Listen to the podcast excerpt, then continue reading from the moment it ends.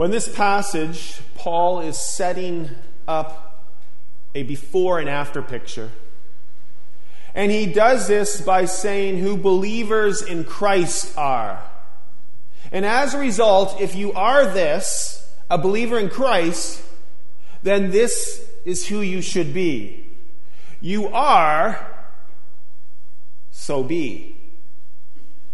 At the beginning of uh, Colossians 3 1 to 4, Paul sets up this goal for God's people. Since then you have been raised with Christ. Set your hearts on things above where Christ is seated at the right hand of God. Set your minds on things above, not on earthly things. For you died, and your life is now hidden with Christ in God. When Christ, who is your life, appears, then you will also appear with him in glory. You have been raised with Christ then set your hearts on things above. You see, you either live with Jesus or you live without him. There is no in between. And we are people of the resurrection. Jesus has risen. We serve a risen, living Christ. And we need to keep our hearts focused on things above. We need to keep our eyes focused on Jesus. Last week we celebrated Pentecost the outpouring of the Holy Spirit upon the church. Ten days prior to that was Ascension Day, when Jesus, in bodily form, ascended into the heavens. And in Acts 1, verses 10 through 11, as Jesus ascended into the heavens, the disciples had their eyes focused into the heavens. And then two angels stated, Why do you keep your eyes focused on the heavens? There is work to be done on this earth. This passage in Acts seems to contradict to what Paul might be stating here in Colossians. But it's not. In Acts 1, the disciples were, they had their eyes focused on the heavens. Yes, and they kept focusing on the heavens, and Jesus had ascended. He was gone physically. But they were getting distracted. And I can't blame them, though, for keeping their eyes on the heavens. I mean, this was another miracle that happened before them. But they were called back to focus on Jesus. Not ascending on high, but his calling for them on the earth. Colossians 3. Disciples again are called to stay focused. We don't need to be looking with our heads and our eyes in the skies, but we do need to see things from Christ's perspective here on this earth. We have to keep our hearts fixed on Jesus. And so Christ, through Paul's words, is saying, This is who you are. So this is who you are to be. And Paul, as we're going through this passage, he does realize that we are, that we are still works in progress.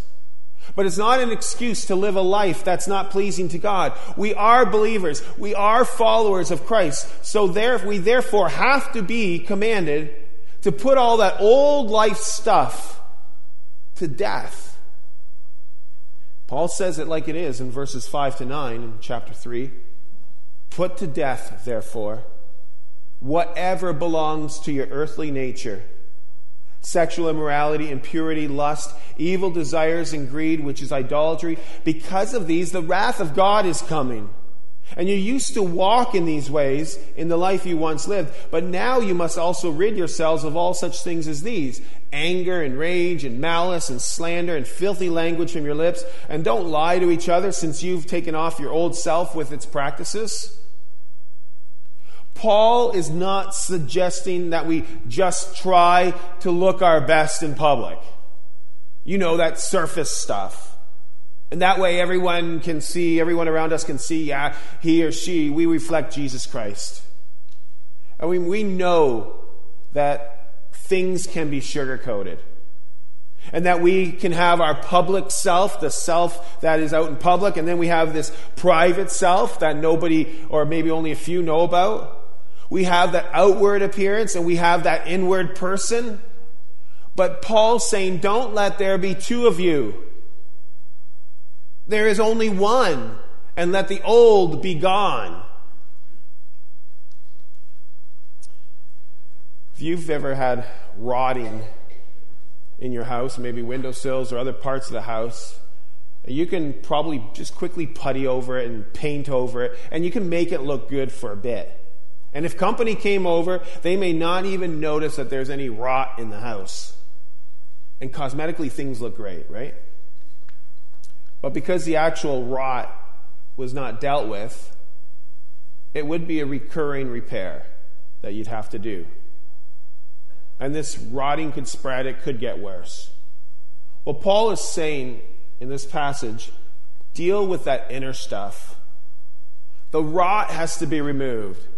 And if we simply deal with only the outward stuff and putty and paint and, and cover all of that inward stuff, there's no fooling God. We might be able to fool others once in a while, but there's no fooling God.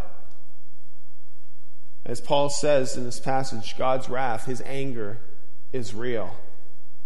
That inward stuff needs changing. So put that old self to death.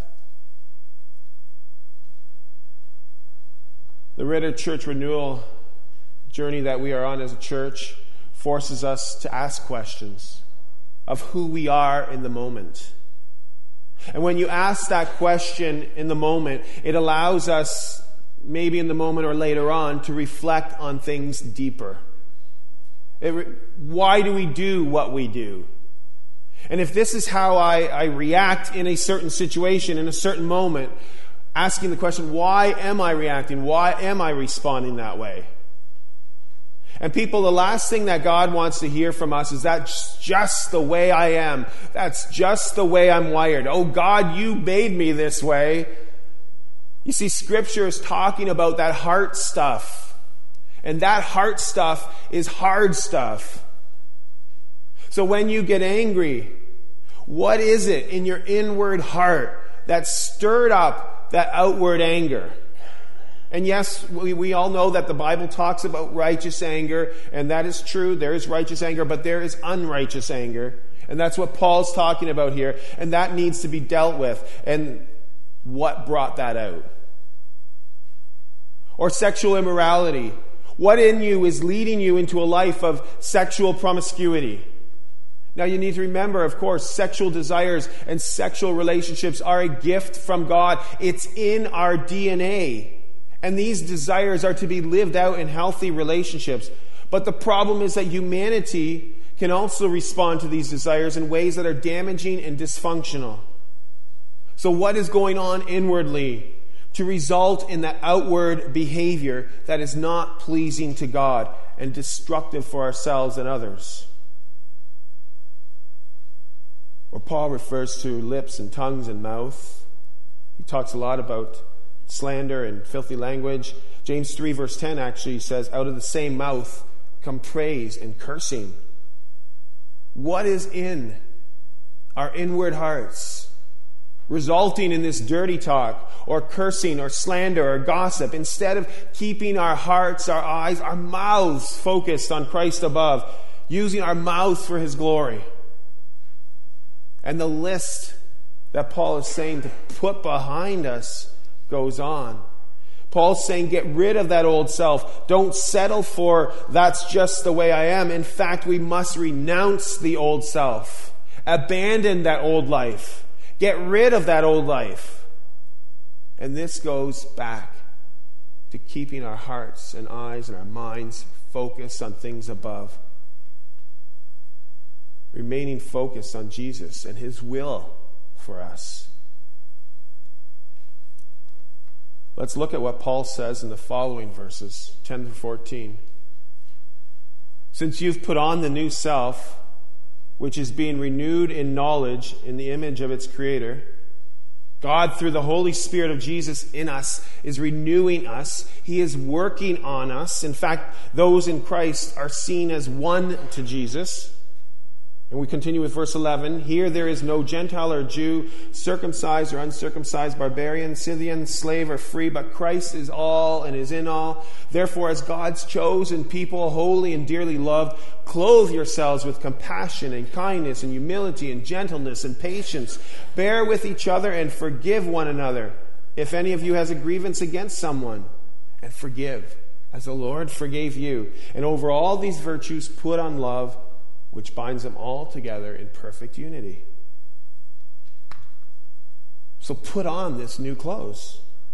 Put on this whole new wardrobe that, that we've been given by God. The marker of the new life is that people can see the image and the reflection of Christ in you. You are wearing that new stuff. The old rags, they're gone. And this new stuff is not just putty and paint, it's not just surface stuff. And as mentioned, you are being renewed, and it's an ongoing process of renewal. That's work in progress. You are, so now be. You are God's chosen people. So be God's chosen people. You have been raised with Christ Jesus. So be people of the resurrection. Renewal now is not based on how we respond. Renewal is based on God's initiative and on His efforts. Renewal is not based on our own efforts. And what we must do, though, is respond by working out the salvation that God has worked into our lives. Philippians 2 12 to 13. Our renewal is based on Christ's relationship with us. It has nothing to do with our ethnicity, our gender, our work, our sexuality. Our identity is in Christ alone because He is all and He is in all. And when people are in Christ, the gospel does not classify people as humans do. The gospel breaks down these man made walls. And all the categories that we might put people into are broken down into one phrase that comes to us from the opening of this letter to the church of Colossae. It's in chapter 1, verse 2. To God's holy people, the faithful brothers and sisters in Christ. There's no human distinctions that could stand in the way of a relationship with one another and our relationship with God. You see, we are people of the resurrection. We are people chosen and loved by God. And when we are saved with when we are saved by Christ, we can live our lives as forgiven people, forgiven sinners, saints when we are raised with Christ, we live our lives as new creations in Christ Jesus. The old is gone, the new is here. We are made new by the blood of the Lamb. We are made new not because of anything we did, we are made new for everything that Christ did. 2 Timothy 1 9. Friends, you are in Christ, so be in Christ. Paul states, that we're to clothe ourselves with compassion and kindness and humility and gentleness and patience. And these five characteristics are conveyed through both our words and our actions. It doesn't mean that we all need to speak and act the same as one another. No. God created us to be diverse people with diverse personalities. And sometimes our diversity will get us into trouble. But God has a way for us to properly deal with that verse 13 indicates that when people speak and behave differently, well, then there are more clothes that need to be worn. We're reminded of patience, and then we're reminded of forgiveness. Forgiveness for when we or others don't always live out that patience or that compassion or that kindness or gentleness or humility. Forgiveness as we read in verse 13, bear with each other and forgive whatever grievances you may have against one another. Forgive as the Lord forgave you. And then, over all these characteristics, we're to put on one more piece of clothing the clothing of love. Because love binds all of these characteristics together in perfect unity. So, what does it mean to forgive as Christ forgave? Well, that means forgiveness is one sided, it's unconditional.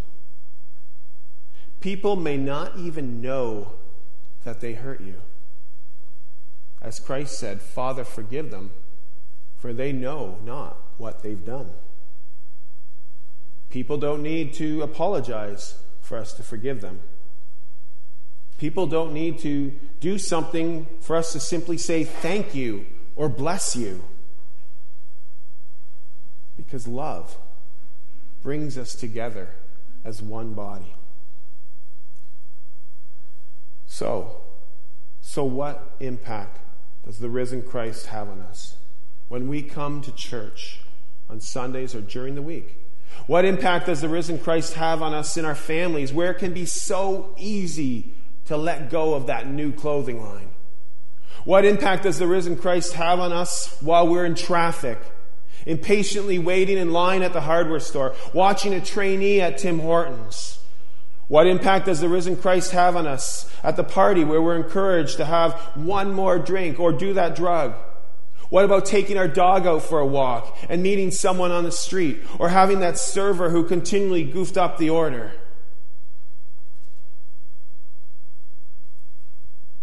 We are. So be. We are in Christ, so be in Christ. Friends, we are God's people, so let's be God's people. Amen. Let's pray. Lord God, you have blessed us. You have lived, you died, you rose, ascended into heaven, and sent your Holy Spirit for your people. And we look forward to your return.